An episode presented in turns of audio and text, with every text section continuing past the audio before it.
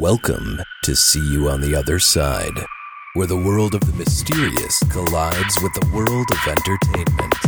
A discussion of art, music, movies, spirituality, the weird, and self discovery.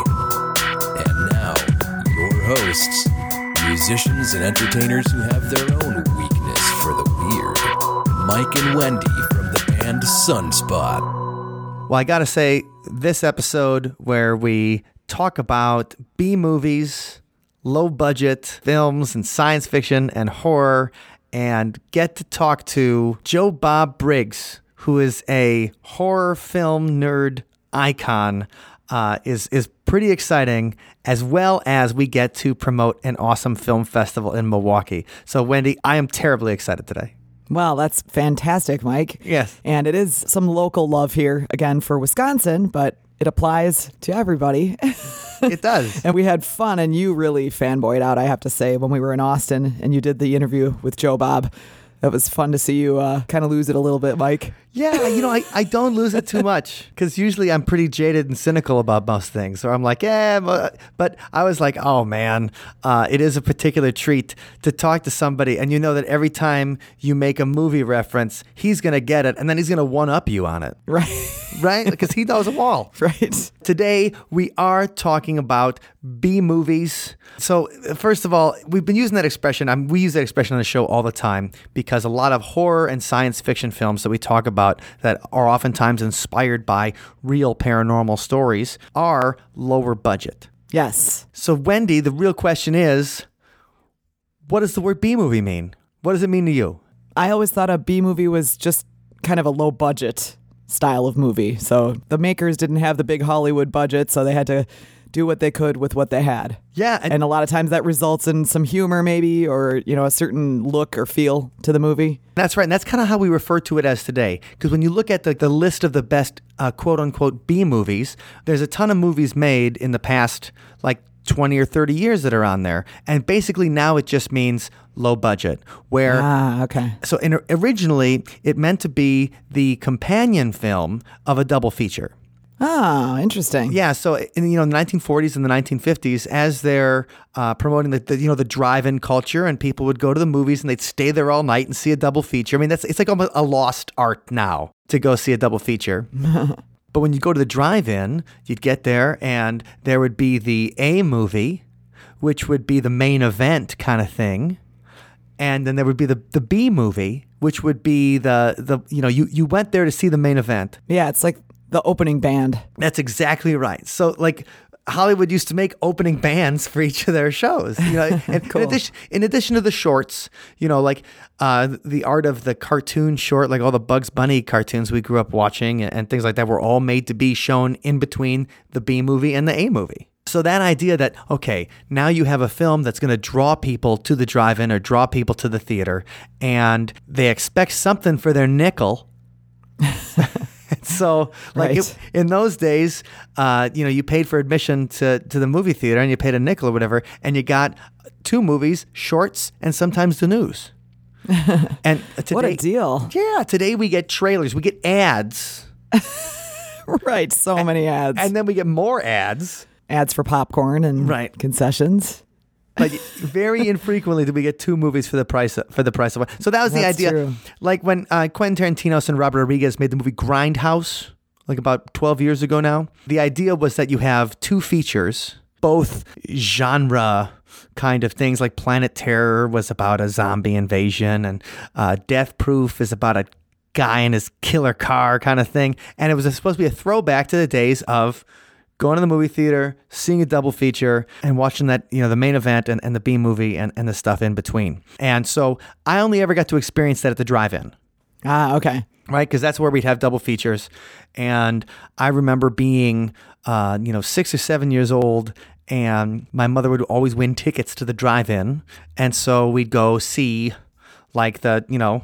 We, we go see was at the drive-in, so you'd see this is the year like Star Trek Two came out and Rocky Three came out, and there'd be some lower budget movie before that, before Rocky Three or before Star Trek Two or whatever, and like the B movie to those would be Roger Corman. He's a famous, like the the cheapest director in history. is you know, and he's been he Roger Corman been making movies, you know, since the early 1960s, and he just makes super cheap exploitation films with horror, you know, gore and stuff like that. Launched the careers of Francis Ford Coppola, who you know we talk about. We'll talk about more in the interview uh, that we have with the guys running the Twisted Dreams Film Festival in Milwaukee. He launched the career of. Uh, well, Jack Nicholson, and so Wow. now you've seen Little Shop of Horrors, the musical, right, Wendy? Yeah. Okay. So Little Shop of Horrors is based on this movie from 1962 that Roger Corman directed um, that wasn't uh, a comedy musical kind of thing. It was a horror movie about the plant that wanted to kill people or whatever. and then they created the musical based on that. And then, then they made the movie of the musical on it. So like you have something where a B movie inspires this super famous musical. I remember seeing in the theater and everything. Yeah. Um, and it's like Jack Nicholson plays one of the characters, and you just like when you watch it. Number one, it's horrible, um, but number two, you can see he already has the most charisma on the screen in the whole thing. You know, he when he walks in, you know, everybody's like, you can see, well, this guy's going to be a star. But that's the kind of thing. So these movies would be shorter than the main event. They'd usually not never run 90 minutes. They always run like almost 70 minutes, 75 minutes at the most. And they'd be made as cheap as possible. In the 1940s, they would use old Western sets. Neat. And so they would so they would just go like, okay, we've got these Western sets that were built in the 1930s for the original John Wayne movies and things like that. So now we're gonna make a Western out here. Um, and we can make it cheap because we don't have to build the sets or do anything like that. And Yeah. then we can, or what, script? Okay, you got a, you, you wrote something? Great. We're going to shoot it and it's going to be put on so people have something to watch before the main event. And in the 1950s, that's when it became like horror and sci fi movies and things Ah, like that. And okay. they- they would just they'd reuse sets um, they'd get cheapo scripts and things like that so the reason that you love joe bob briggs is because he, instead of denigrating b pictures. Instead of denigrating genre films and um, i mean i went to film school in the 90s and at film school in the 90s there was a sense of there's art films and films done uh, for art's sake that are beautiful and slow and incredibly boring. And then there's the other stuff that you got, you know, there's and there's horror movies, right? and there's entertaining movies. And so it was almost, you know, how people talked about they talked about movies as art and movies as salami or whatever. and the B movies and the horror movies and the things that I liked were the salami, and my professors liked the high art. They Yeah. the, the gourmet stuff. What Joe Bob Briggs did is he brought the film critic sensibility to B movies. Is he, you hmm. know, he learned how to appreciate it. He learned how to treat them as the art form that they were because a lot of times you have to be extra creative. You have to be extra exploitative, you know, in the words. It's like, okay, well, this scene's pretty boring. Not if we put a naked girl in it you know, or you know, not if it, not if the creature ends up biting a guy's arm off. Good idea. so it, you know, it's celebrating that kind of creativity and celebrating the work that these people put into these films. Because even though they are the stepchildren, they literally are the stepchildren. They are the Right. You know, the the little the redheaded cousin. uh, Hey. the, the redheaded. Well, I'm a ginger beard. Uh, you know me. Um, but the redheaded cousin that doesn't get the same respect uh, as the main event. And uh, Joe Bob Briggs treated these films with the respect and affection uh, that I've always felt they deserved. And uh, he's got his new show, The Last Drive-In, um, which is just coming on to uh, the Shudder Network and it celebrates all these films. Uh, he's also got a one man show with like, we chose 250 clips. We talk about this in the interview, and he's going to be doing it in Milwaukee on Saturday, April 6th. So let's start out by talking to the people who start this event, which is celebrating low budget, independent horror genre films people who are making B movies for us, and you have a chance to see a hundred of them in Milwaukee this weekend. So um, let's talk to the guys from the Twisted Dreams Film Festival. I'm excited to bring on the co directors of the Milwaukee Twisted Dreams Film Festival, and that's Steve Millick and Chris House. Hello, gentlemen. How are we doing in Brew City today? Doing great. Yeah. It's a good day here. We're looking Fantastic. good. So it's gonna be uh, good times coming up. All right. So this festival is going to be starting on April 4th. It's April 4th, 5th, 6th, and 7th. And can you give us a little idea about what Twisted Dreams is all about? Oh, it's all about horror films. It's a celebration of the macabre. That was our our tagline from the beginning. It's just really just a collection of some of the most amazing independent films from around the world. Yeah. One of the things we wanted to do is highlight different aspects of horror, and it's one of the things I love about the festival um, is that you know what some people consider horror and other people is always this argument, but there's lots of different ways you can interpret horror, and we try to find you know all kinds of different variety of horror films. You know, um, and I think this year we have a really great selection and like a variety. Um, it's our first year. We have a comedy block and a monster block, so we have all everything you can, uh, every different kind of horror you could think of. We'll have. That's awesome. So, what is your background? Are you guys filmmakers yourself, or are you just horror fans? I mean, it is. Uh, it is a pain in the butt to put together an event, especially something over four days, getting everybody together and the theaters and the whole thing. What inspired you to uh, want to put together a you know a genre festival like this in Milwaukee? Well, we decided that, you know, cities around Milwaukee, like Chicago, Madison, Oshkosh, you know, literally this circle around Milwaukee all had great horror film festivals, but there was nothing in Milwaukee at the time. We we had had a couple of short-lived horror film festivals, but nothing that really stuck around. So we decided if nobody's going to do it, we might as well do it ourselves. So our first year, we knew nothing about film festivals. We're big film festival fans. We've been to a lot of film festivals, so we kind of emulated everything that we saw at a big film festival and tried to do that on our own. Yeah, it was a little tough getting started. Yeah, pretty much just jumped in deep first and you know winged the first year, and you know eh, every year we learned something a little different. But yeah, so yeah, trying to start something new, and you know we knew there was a big horror base here in Milwaukee uh, lots of great horror fans, but we wanted to give them something uh, of their own instead of having to travel a couple hours to someplace else. So that was the inspiration. That's why we wanted to do it. Well, and as someone that um, grew up in, in Milwaukee and was a sponsor of the Madison Horror Film Festival for several years, oh, wow. uh, the the guy that ran that used to live in my condo.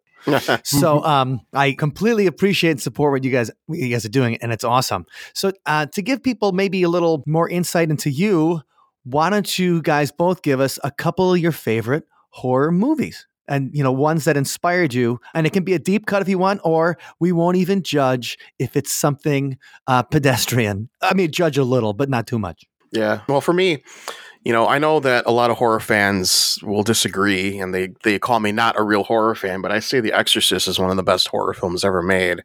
I mean, it's it's truly a classic. You know, my favorite movie of all time is Jaws, although I don't know if I'd classify that as really a horror film or you know an action and adventure horror film. But I think the girl in the bikini in the beginning she classifies it as a horror film. yeah, yeah, but yeah, Jaws is my favorite movie. I love The Exorcist. You know, I love the classics: Nightmare on Elm Street, Texas Chainsaw Massacre. You know, Evil Dead. I love all those movies. So Right, you know, fantastic. and as as a as a kid for me growing up, I was lucky because my mom loved movies, and I grew up in the '80s. So, you know, she took me to all these movies. I got to see Evil Dead Two in the theater. I got to see Texas Chainsaw Massacre Two in the theater. So I was was pretty lucky. You know, my mom would probably be really harshly judged today by bringing me to those kinds of oh, movies, yeah. but you know, forget about it. Bringing a kid to see. yeah. the, the, thing is, the Texas Chainsaw Massacre, classic, based on our man Ed Gein in Wisconsin. Mm-hmm. So you know, shout out to Plainfield, y'all. Yeah. Um, no, but uh, I, I remember watching Texas Chainsaw Massacre as like a 12 year old mm-hmm. when it was first shown on like Channel 18. Mm-hmm. And I had to I had to hide it or whatever. Like my I like taped it. I told my parents I was taping something else because my parents were cool about horror movies, but they showed me Night of the Living Dead when I was six, and I cried so much they were like, "We're gonna we're gonna keep you from horror movies for a while."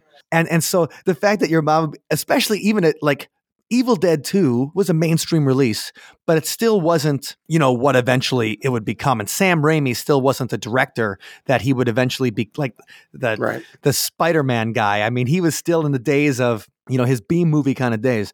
So uh, that's a real lucky thing that your mom loved movies and would love to expose you to them, especially because now, I mean, if they you brought a kid into the theater, like all the other parents would be like, um, should we call Child Protective yeah, Services? Exactly. Exactly. So, what are some of your favorites, Steve? So, um, you know, my first exposure to horror films, I was uh, in fourth grade. I went to my first sleepover and like a bunch of guys and like kids, and we're just like, oh, you know, friend punch, put in some horror films. So, um, I've been for uh, Nightmare on Elm Street is the first horror film I watched, so that was you know ingrained in me. It's one of my favorites.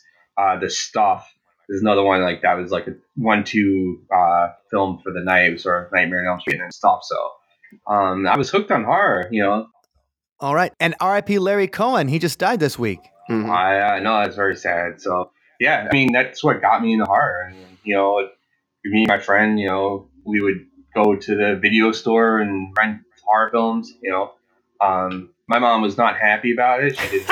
she, she's like, why can't you rent Disney films? Why do you need to rent horror films? She didn't stop us, but she, you know, made it clear she was not totally uh, on board with it. But yeah, she didn't stop us. So you know, we watched uh, some horror films and um, just I've always enjoyed the, the horror film. So, um, yeah, I don't know. That's how it all kind of came about.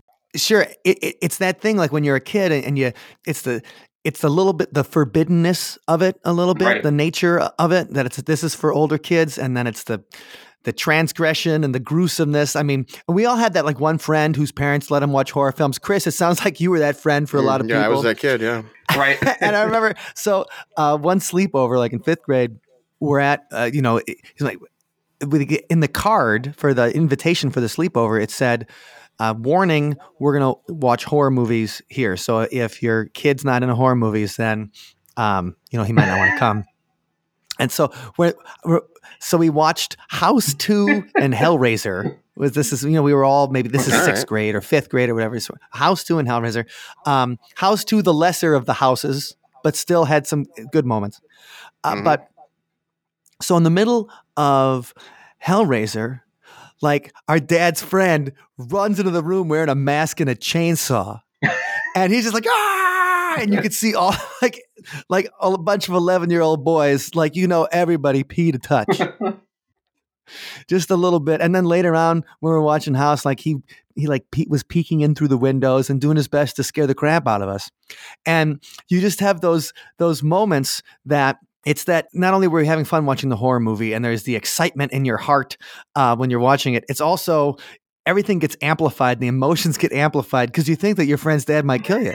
Yeah. You know, and you, you touched on something there that you were watching with a group of friends. That's really the best way to watch a horror film in a group of friends. And that's another reason why we started the festival, you know, to get a group of people together to watch these movies because you feed off the excitement of each other. And when you're talking about um, the excitement of watching the movies, what are some of the movies that you guys are most excited about showing people and maybe premiering or um, that you're excited you're able to present to the world? Are there any particular favorites this year that you guys are super excited about? Uh, well, for me, I think Amazon Hotbox is probably my most anticipated one. I think that's it's just a crazy, you know, exploitation grindhouse kind of film. I'm really looking forward to that.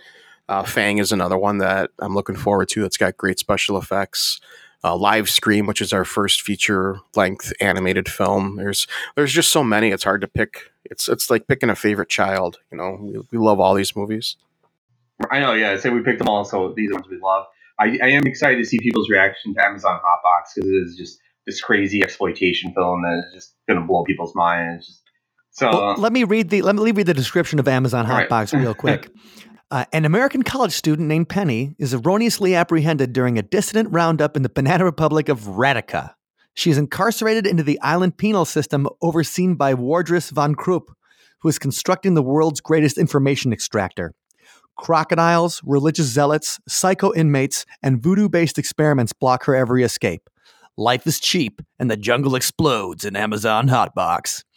Um, number one, I love that because first of all, I, I thought it was going to be some kind of like cannibal holocaust kind of thing, but it's like, oh no, now we're moving to a women in prison movie. right, it's a women, and it's a little bit of everything. Like you know, if you love '70s exploitation, you know, yeah, the women in prison, you know, you know, Nazi, you know, wardens. It's just crazy, and yeah, the plot's you know secondary, but it's just you know every scene is something even more crazy than a scene previous. So it's just, um, yeah, it's just a trip to watch that. So I'm excited to see that in the theater with a group of people because that's the kind of one you know I, I want to see how people react to that because it's going to be you know insane. Awesome. Um, another one of my movies I'm excited for is uh, Straight Edge Kegger. It's a little bit more of a slow burn, so um, starts off a little bit slow, but it's got this really cool story about this guy that's trying to leave um, this cult like uh, straight edge gang and um, the consequences of what happens after he leaves. But um,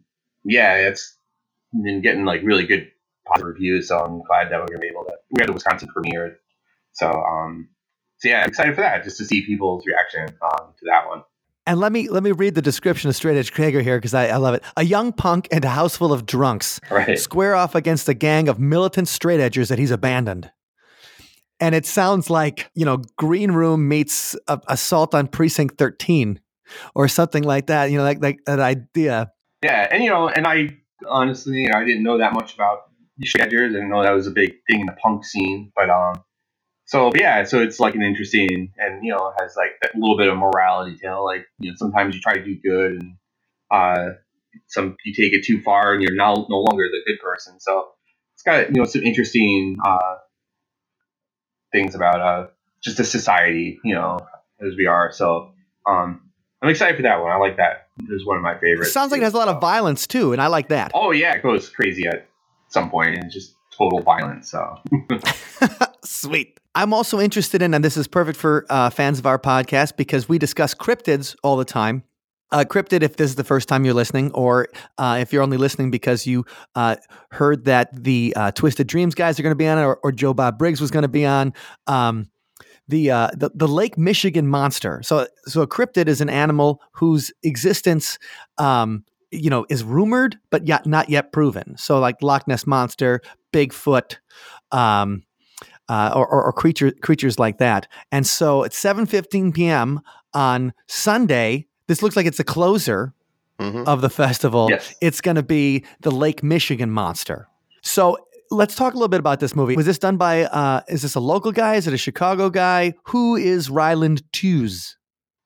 Uh, yeah, he's a local uh, Milwaukee filmmaker. Um, I had never heard of him until you know this movie started making the film festival rounds, and um, yeah, it's just this bizarre monster comedy about this sea captain trying to avenge his father's death about from this monster that lives in Lake Michigan. Um, yeah, it's just this crazy fun film uh, It's like Moby Dick set on Lake Michigan. with a lot more comedy. it's, You know, Moby Dick on Lake Michigan versus a sea monster. Uh, versus what a, a Lovecraftian sea monster. That sounds like a recipe for Wisconsin pride, guys. that's right. You know, hmm Yeah, this movie it's been playing at a lot of film festivals, especially in, in Wisconsin. So we're we're pretty happy to have it. Yeah, and that's that's exciting. Because the thing is, I don't know if you guys realize that um, when I was growing up, we never heard about all the different monsters that inhabited uh, the lakes around Wisconsin. hmm You know, so like it wasn't until you start looking into newspapers from the 19th century and you realize that um, Lake Geneva had their own sea monster. Uh, we had we had a sea monster in Madison on, on Lake Monona and Mendota in in the early 1920s.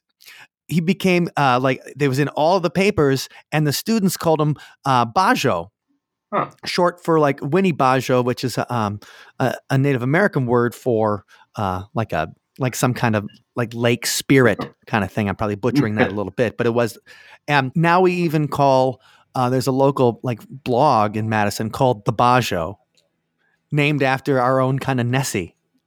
hmm So it's it's so much fun that in uh, you know we think like oh no all the fun monsters are in Europe or they're in other parts of the country. And it's like no Yeah, oh, we have we we have plenty right here. Uh, and so that's a, that's a, the Lake Michigan monster sounds like a, a real exciting one. Um, and I I can't wait to check that out. Um, so you guys are having not only not only movies, but it's also going to be uh, panel discussions and things like that. So, can you preview maybe a couple of the panels or a couple of things that you're doing, maybe for filmmakers or just film fans? So we've got two panels going on, mostly for filmmakers, but you know fans are more than welcome to come. Uh, the first panel is actually a fascinating panel on Saturday. We talking about um, short films and um, like the art of making a short film. So uh, a lot of people dismiss short films just because they're they're just like oh they're shorts and not they don't really count. But what fascinates me about short films is that you can tell us a really good story in ten minutes.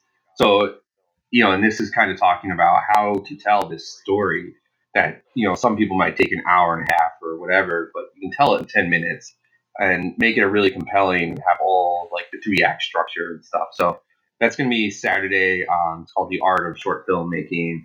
Our friend Ron Purdy is going to be uh, hosting that. And, oh, the uh, group of uh, great talented filmmakers going to be part of that uh, panel.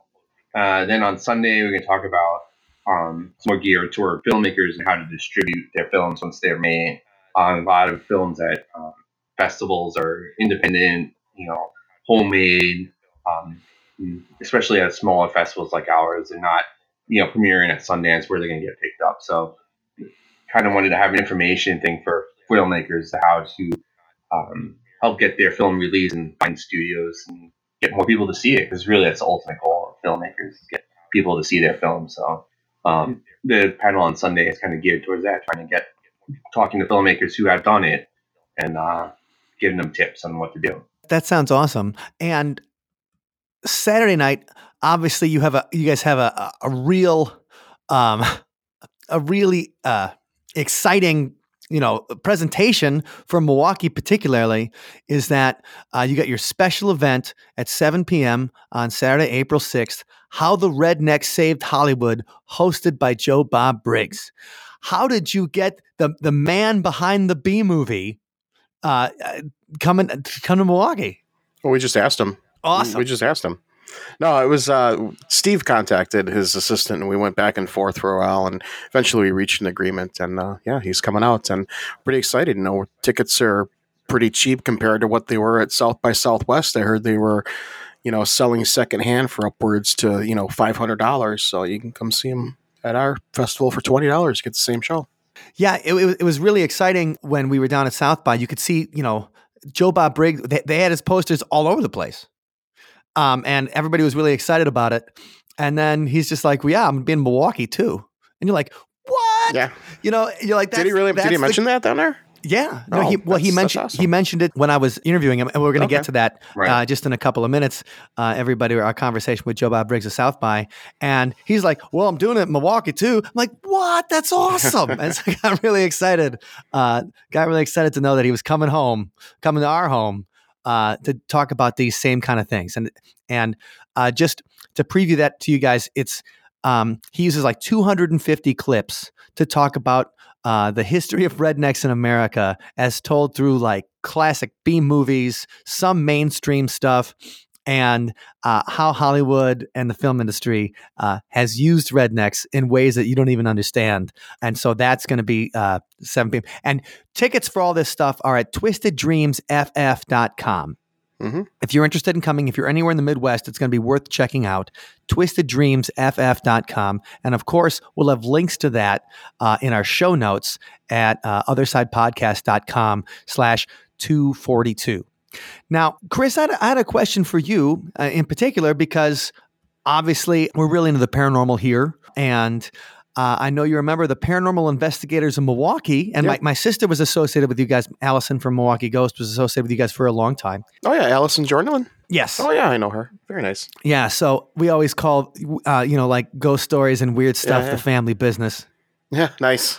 So as a paranormal investigator, um, do you feel that like horror films uh, maybe have inspired, you know, it, are one of the inspirations as to why you started wanting to learn more about the strange world on the other side? I think so, yeah. You know, being that I was, you know, so young when I started watching horror films, I, you know, I was more, you know, scared of the dark, I guess, maybe, you know, scared of the unknown. So I think that, yeah, definitely helped develop my passion for the paranormal. I, you know, I love investigating. I love the paranormal. I love the, that the whole aspect of, you know, haunted houses and ghosts and all that kind of stuff. So I think so.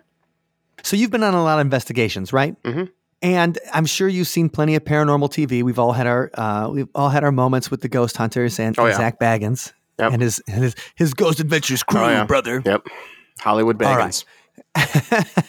so, do you feel that there's any particular film that really represents what it's like to go on a modern paranormal investigation?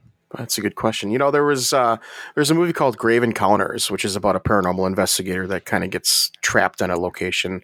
Um, that one I I really liked. You know, I, I know a lot of paranormal investigators don't really like that movie, but that's one that I really feel that represents, you know, what's what actual paranormal investigating is about. So it's called Grave Encounters. They made a sequel to it too. So, but check out part one. All right, and that that sounds like a good one that maybe a lot of people haven't seen too. Yeah, so, it's an unknown. Uh, it's an unknown film for sure. That's a good recommendation. Like I always thought one of the um one one of the best examples of how real paranormal investigation happens was the Blair Witch Project, actually, because Yeah, nothing nothing nothing happens for two hours.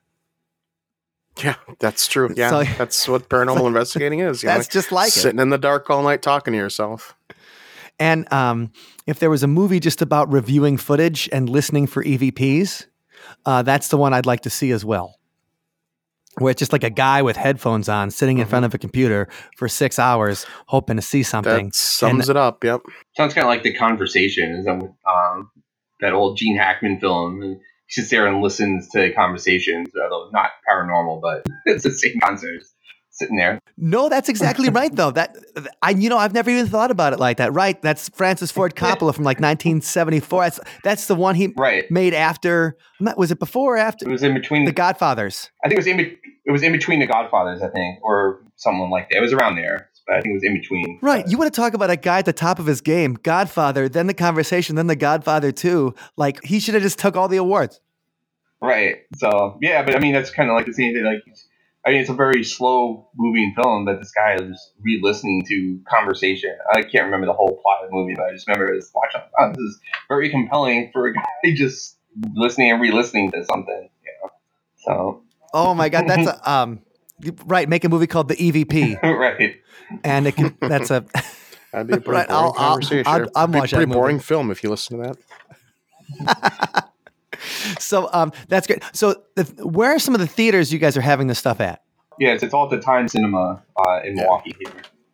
So uh, all the films are going to be there. All right, cool. So, um, the Milwaukee uh, Twisted Dreams Film Festival next week at the Times Cinema, the April 4th through 7th. Um, it's a chance to, to support uh, local and independent filmmakers, number one, and also see the kind of stuff uh, you're never going to. You know, you, you never have a chance to see, and it's all curated, so it's always always gonna be pretty good. Sponsored by the, you know, some of the sponsors are the Paranormal Investigators in Milwaukee, the Milwaukee Paranormal Conference, who um, we're obviously in bed with because we we love what T's doing.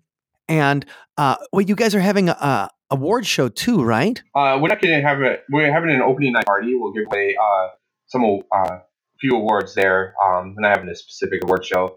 Uh, we usually give away our awards after, like announce the awards after the festival. But um, yeah, we- we'll have an opening night party. Well, we'll talk about Friday night because it's a big night. Yeah, Friday we're giving Mark Borchardt his Backbone of Horror award. And and Mark Borchardt to everybody is the featured filmmaker in the movie American Movie. Right. Uh, if you guys haven't seen it, it's a documentary. I think it's on Netflix.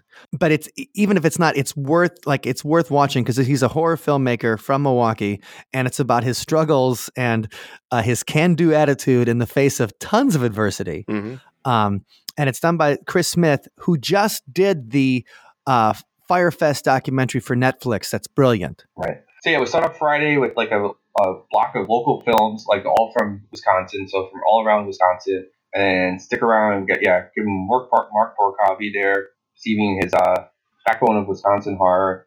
Uh, he's influenced so many people. So many, like it's amazing how many people come up to us like, oh, do you know Mark? You know, you know, he's done this for me. I, he's such an influence on me. It's just like yeah, his can-do attitude is just never die, never say die. You know, it's just that it's catchy, and that's why people want to make films because of what he did. So it's like there's no one more deserving than you know than him for this, you know, inspiring people. And if you if you talk to Mark, if you talk to Mark, he doesn't want anything to do with American Movie. He doesn't want to be associated with it. Just doesn't want No, to. no, no.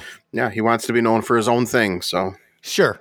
I, I mean, I can I can completely understand that too. That just that's my introduction to him. yep, yep. uh, Same here. Same here. Right. Well, I mean, that's everyone's. You know, that's kind of like how like it's weird. Yeah, it's like that's how people know him. But you know, so yeah, you know, he's such an inspiration to people. It's funny. My brother-in-law uh, was he's like an amateur photographer, and so he's out there. He was like at the the drive-in or whatever, like in the in the late '90s, where they and he sees all these people dressed up strange.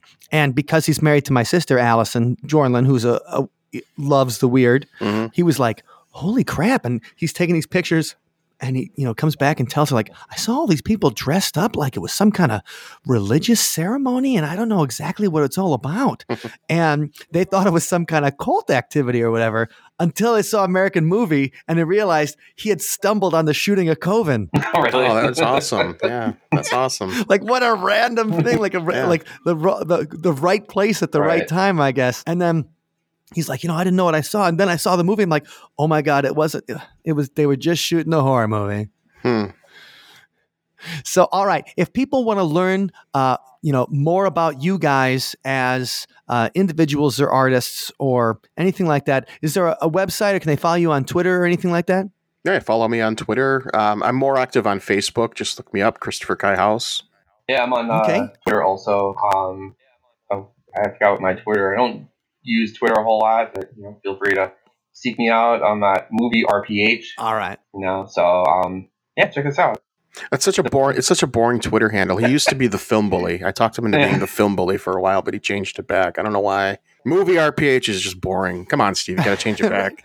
Yeah, Why? I gotta come up with something different. I know. I was just thinking. I was like, oh, it's kind of boring. So you could be shaming people online for their poor film choices. it could be. Which I, I think that might be the only good reason to shame people online is because they don't appreciate good movies, or even or even appreciate uh, classic B movies, uh, like our next guest will. And coming up uh, is our conversation with uh, Joe Bob Briggs from South by Southwest, and you can see Joe Bob do his How Redneck Saved Hollywood at the Milwaukee Twisted Dreams Film Festival, Saturday, April 6th at 7 o'clock. And we encourage you guys to go to the whole festival and support local filmmakers, independent, and cool genre horror as much as possible. And you can find all of that at twisteddreamsff.com. Steve and Chris, thank you very much for your time this morning. Appreciate it. Good luck with the film festival. We hope it kills. Thanks. All right. Thank you. starting up a conversation. Number one with one of my B movie heroes, uh, Joe Bob Briggs. And Joe Bob, thank you very much for joining us today, talking for a couple of minutes uh, about what you're up to. You know, one of the things about, uh, I'd say, horror, sci-fi, all the great stuff from the 50s and 60s and 70s that we love is that they were trying to make a great movie. You know what I mean? And in the in the end, it turned out to be something that often was so bad it was good. So do you have any movies that, that you've seen and presented that are like you thought they were gonna be like almost great and it just like came to the edge? Like was an unsung film that maybe never like was almost there but didn't quite get there. Um, One that comes to mind immediately is a film called Wolfen. That's about these rampaging, rabid uh, spirit wolf creatures that rampage through the Bronx. Um, first, first movie I think that ever used a Steadicam, and so it's kind of scary because you see the wolves going through the the uh, debris of the Bronx. But um, uh, the reason that the the the horror and sci-fi movies of the 50s, 60s, and 70s uh, sometimes fall short, as you might point out, is that there was no there was no big budget horror and sci-fi. All horror and sci-fi was a were, were those were despised genres. Anything that had aliens, spaceships, monsters, ghosts. That that that was all low budget stuff because the studios wouldn't make that stuff. So you had um, not until like 2001: A Space Odyssey and Star Wars. That, those were the first two uh, big budget sci-fi movies. Big budget horror doesn't exist really until I don't know, like the Stand miniseries in 1990. Yeah. So um, so uh, so everything that was that was made in the in the 50s and 60s and 70s that we call genre films was was low budget. So it's a miracle if they make a great film. they had no resources, uh, but nevertheless, we have some great films from that from those periods. But I love you talking about Wolfen. It's also written by the same guy that wrote Communion. So Whitley Strieber, who you know started off as a genre kind of author and everything, came became a paranormal guy and basically invented the whole gray alien like trope because we all saw that Communion book in the you know, the grocery stores had like this alien abduction book on their shelves. So, uh, no, I haven't seen Wolfen in about 15 years, and that is a fine pick. so there wasn't a big budget and everything like that. And what would you say is um, like the Stand miniseries, Mick Garris, that's you know the Stephen King, like four different nights. Uh, you know, I remember that very you know, very well. That was my prom weekend, and I remember I had to tape like the last episode of The Stand so I could make sure they could see it because I had to go to prom. But what do you think's changed a little bit in like modern horror? Now, the stuff you're presenting on the last drive-in, obviously you started with Tourist Trap, which is a movie that I thought I made up. Like, I'm like, yeah, the guy from the Rifleman, like turning people into mannequins. you know, I'm like, that's a real movie.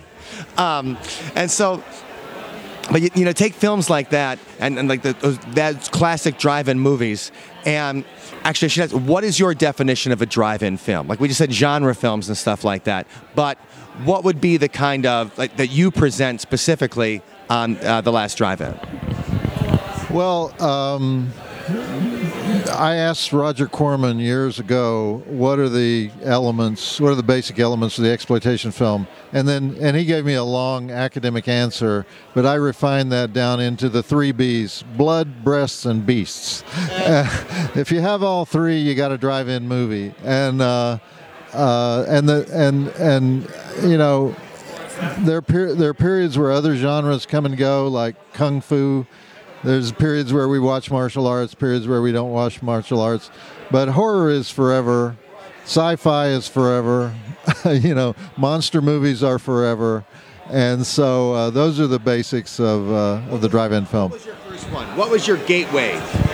My gateway film for. Uh, uh, the Texas Chainsaw Massacre, the original one in the 70s. Um, that was the first movie I ever saw where I thought, this movie actually could have been made by a maniac.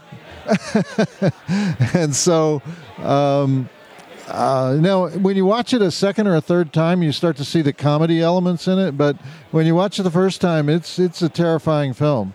That's why I always tell these guys, these young filmmakers that want to make horror comedy, you know, somehow they think that's going to be easier and say, watch the Texas Chainsaw Massacre. It has a lot of comedy in it, but you don't get to do the comedy unless you do the horror right first. you know.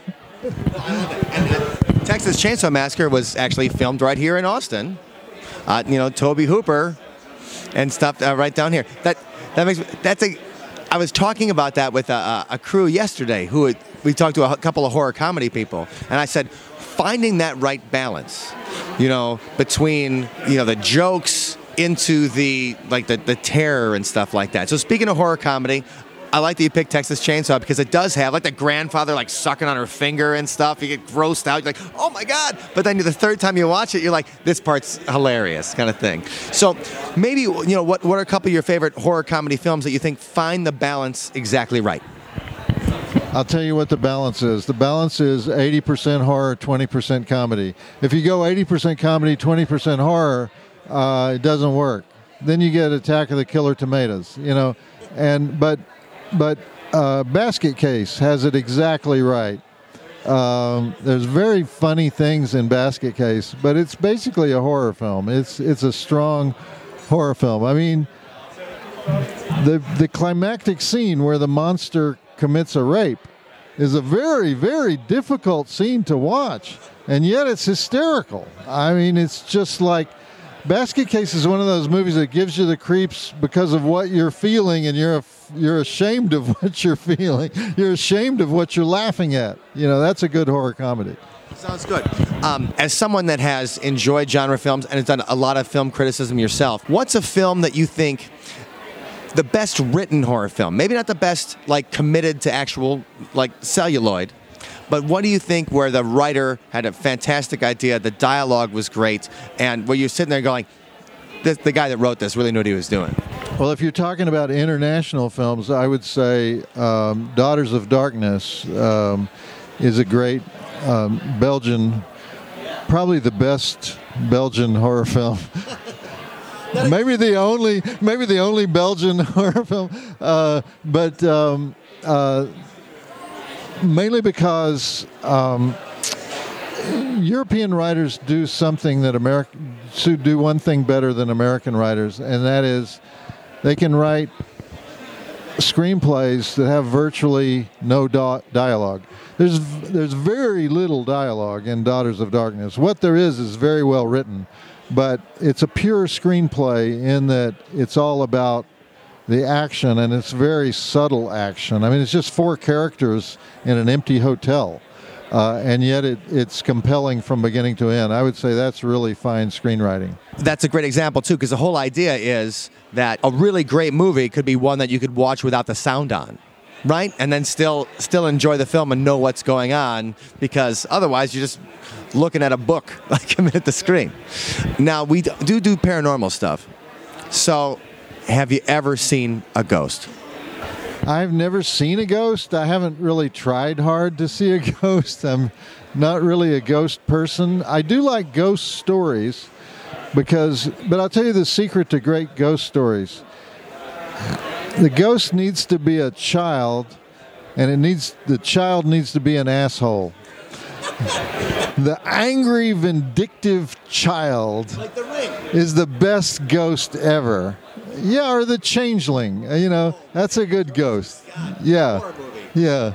So, um, uh, so you know, yeah. So my advice to the, I hate the the uh, ghost movies where the ghost is trying to be your friend. You know, those are those are not fun at all. But the but the vengeance-seeking, angry, dead child ghost, I love those. That sounds good. That sounds good. So, the means of production now are a lot easier than ever, right? Anybody can get like we're just. I mean, we're talking today on just the the camera, having fun, and people can make great looking films for not a lot of money. Is there any films that came out in the past couple of years that you think captures that spirit of the drive-in that you grew up loving? House of the Devil, definitely. Um, Deathgasm. Have you seen Deathgasm? um, uh, that's one of the well, that's one of the movies from the old genre. Doesn't exist anymore. About um, maybe there are satanic messages in the music, and maybe if you play the music in a in a certain sort of way, the the devil appears. Yeah. amazing stories episode that like does it, um, where the kids play the record backwards or whatever. Exactly. Yeah. Christopher Lloyd like comes back from the dead path. Yeah. So it's one of those. Um, obviously, Get Out. Uh, obviously, well, Shape of Water is a monster movie. It won the Academy Award. You know, so yeah. Sex Lagoon. Yeah, exactly. You know, who would think that a rubber suit monster uh, in 2018 would win the Academy Award, but it did. Um, so um, uh, yeah, we kind of live in uh, we we live in the age of retro horror, where everyone's looking back and trying to remake stuff from previous eras. That's not good. That's not good for the long term. We need to ma- be making new new scary films. Absolutely. And, and you know, just to final up, so the the show that you're doing tonight, How Redneck Saves Hollywood, you're also going to be doing it at the Twisted Dreams Festival in Milwaukee. Give us why should people come to that festival? Number, you know, like why are they going to what are they going to see? Well, first of all, I hope all the rednecks in Milwaukee will show up for the show. Okay, you know, I want both rednecks from Milwaukee to show for the show, but but uh, uh, uh, it's uh, the the show is a whole history of um, of um, of the redneck, the 400 year history of the redneck, as told through cinema, and then uh, uh, it's 250 clips and stills. It goes really fast. It's basically a stand-up act with clips, uh, but uh, uh, I've done it all over the country. I used to only do it in the South because it's very, very politically incorrect. I used to only do it in in in cities that love their Confederate monuments, you know. And then a guy asked me to do it. okay, a guy asked me to do it in in Boston, and I said, I don't know, I don't know if I if I can go there. And he said, No, no, no, they'll they'll love you. And I said, Well, be sure to get all the rednecks to the show. And so I did it in Boston, and I survived. And so since then, I've done it. I did it in Minneapolis. I've I've done it in other northern uh, cities. So I'm so I'm I'm I'm counting on. I'm counting on the alcoholic history of Milwaukee to, uh, to, to serve me well as I tell the story of the guys who fought the Whiskey Rebellion. Awesome, awesome. And so when you crashed the Shudder servers last year, like it really was a like a story that was like lighting up my Twitter feed because I follow all these horror guys and stuff. And um, did did you realize that your movie marathon would break Shudder? No, when it first happened, I was kind of pissed off. It was like people were calling me up saying, "Joe Bob, you realize what happened? You just crashed Shudder, and you cra- I just didn't just crash Shudder. I crashed the Sundance Channel too." and they said, "I said uh, uh, you crashed the internet." I said, "Well, did any was anybody able to watch the show?" No, isn't it great? It's wonderful. Nobody saw the show, and I'm like, you know, uh, we we worked kind of hard on that show. You know, and it was like, no, this is great. This is the best thing that could ever happen. You know, people love you. They didn't see the show. How could they love me? it's like, and so. Uh, fortunately, they were able to put it up on demand, and people were able to watch it later. So uh, it was probably good publicity for the show that they couldn't watch it. So one last question: What movie have you not featured yet that you're dying to feature? Like if there's a season two, or you get another shot, or you're like, man, we just never had a chance to get this movie. So what what movies like would you like to Monster Vision for us? I would love to show The Howling Seven, the movie that killed the Howling franchise. One of the worst movies ever made, but it has a certain cult value. Uh, we, we, we've tried to get it. We can't find it. They put a new title on it to disguise the fact that it's The Howling Seven. They now call it The Howling New Moon Rising. But it's still The Howling Seven, and we would still love to show it, but, but we just can't. We can't find anybody that can sell it to us. It's unclear who owns it. Um, but uh, uh, we would like to show that. We, we would like to have a a um, Friday the Thirteenth marathon, which is something I did on uh, the Monster Vision years ago. Um, because young people who binge watch the Friday the 13th series have very strong opinions about which one is better than the others. If you watched them like me, you know, they came every couple of years there was one. So they all blend together. I have no idea the difference between Friday the 13th 5 and Friday the 13th 3. exactly. So I don't I don't know I don't understand the the raging online arguments about which Friday the 13th is better. So I want to have a marathon where we can sort it all out once and for all. Well, hopefully we can do that in Madison. Eh, The, the Howling is an excellent pick too, because like they lost me after they went to Australia or whatever. We're like Howling the marsupials, like the marsupial werewolf. They were done. That's perfect. Anyway, thank you very much, Joe Bob. And uh, you have a website that people can go to if they want to learn more about you. I'm everywhere. Yeah, you can go to joebobbriggs.com and write to me, or Your Twitter is like the the real Joe Bob. Twitter is the real Joe Bob. That's where I am most days. Yeah. All right, and so I did kind of fanboy out there when we were at the table. like I had to have a I had a beer to calm my nerves or whatever. I was like, oh, I just have a beer, sit there, and to let you guys in on uh, the situation. So we were in this uh, hotel at South by Southwest, and it's packed with people. Everybody's running around. In the lobby of the hotel. Yeah. Right in the in the in the lobby of the hotel, and Joe Bob's assistant was like, "Okay, well." If you can catch him for a few minutes, we can do an interview in person today. I'm like, fantastic. And everybody's talking. I'm like, how is this going to work? Like, and how is he going to know who we are? Like, I had Right. to tech, I'd like email his assistant. I'm like, tell him I'm the guy with the scarf. I'm the guy with the scarf, and I had a guitar with us too. And so um, it was just one of those things where you're like, oh my God, I really hope this works. And when it finally did, and you find out uh, he's charming, funny, loves to talk about this stuff. Like he even put up with all of my, you know, questions where he must have been like, ugh, another guy that thinks he knows about movies. But uh, he's just kidding himself, and he and he did it with aplomb. So Yes. if you're in Milwaukee this weekend, make sure to check out his awesome live show, How the Redneck Saved Hollywood, and you're to have a great time. And make sure to check out the Twisted Dreams Film Festival. All right.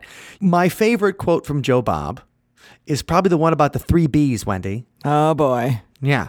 Right, because we're talking about the things that a good B movie needs. And number one, it's probably going to have some violence in it because it's appealing to the lowest common denominator. Yeah, you know, true. right? Because the thing is, is there's artwork and and then there's the lowest common denominator stuff, and sometimes you love the lowest common denominator. You know, sometimes Neanderthals like me just like to watch a bunch of guys punch each other. And so Wow. the first the first B in a great B movie is gonna have blood, cheap, gross out special effects, you know, things like that to shock you. The second of Joe's B's obviously is is breasts, and they'll have naked girls to titillate you when the uh, the scene gets a little boring and jeez. they think people aren't paying attention. It's like, oh, you aren't paying attention? Okay, uh, let's take off a bra. And then you got to have monsters, right? There's got to be something that's going after the people in a classic horror movie, and that's Yes. beasts. Definitely. And so Joe Bob's three B's are what inspired the song for the week. And you guys can find that song in the show notes, othersidepodcast.com slash 242. So othersidepodcast.com slash 242. Or you can find it in our See You on the Other Side playlist on Spotify. And that's where you can check out inspired by Joe Bob and his love of B movies. It's Sunspot with blood, breasts, and beasts. Now, our Patreon members are going to get that song right in their inbox with an MP3 because we love them, right? Oh, absolutely love them. And we're recording this on April Fool's Day, Mike, our Patreon members are no fools. They are no fools. They're, the, they're our favorite. And they're And awesome people that we love talking to in our monthly hangouts and Skype. And uh, in our Facebook page, we've got conversations going on all the time. That's right. We love to get tips from everybody for great story ideas and, and great podcast ideas. Uh, we love to talk about our favorite films. A lot of times the Hangouts do. We talk about ghost stories we saw last week, experiences we've had, experiences that we've talked to people about, and then we talk about horror movies a lot of the time. Oh, and I think maybe this month we should watch that movie that was recommended in the interview. Uh, what was it? Grave Danger, Oh, that's right. the ghost hunting movie. So Yes. that might be a good one for us to watch and discuss in our Patreon group. But if you want to become a member of that group, it's really easy. All you have to do is visit othersidepodcast.com slash donate. And we have a special shout out, Mike. That's right. Dr. Ned. Dr. Ned is at the Patreon level where he's like an executive producer of our B movie life. Yes. where he gets uh, a shout out in every single episode. Dr. Ned, thank you so much for your support. See you on the other side wouldn't be happening without it. Yes. And thanks to each and every one of our community members. We hope you'll join us. It's a lot of fun. Yes, that's going to be at othersidepodcast.com slash donate. Thank you for listening to today's episode. You can find us online at othersidepodcast.com. Until next time, see you on the other side.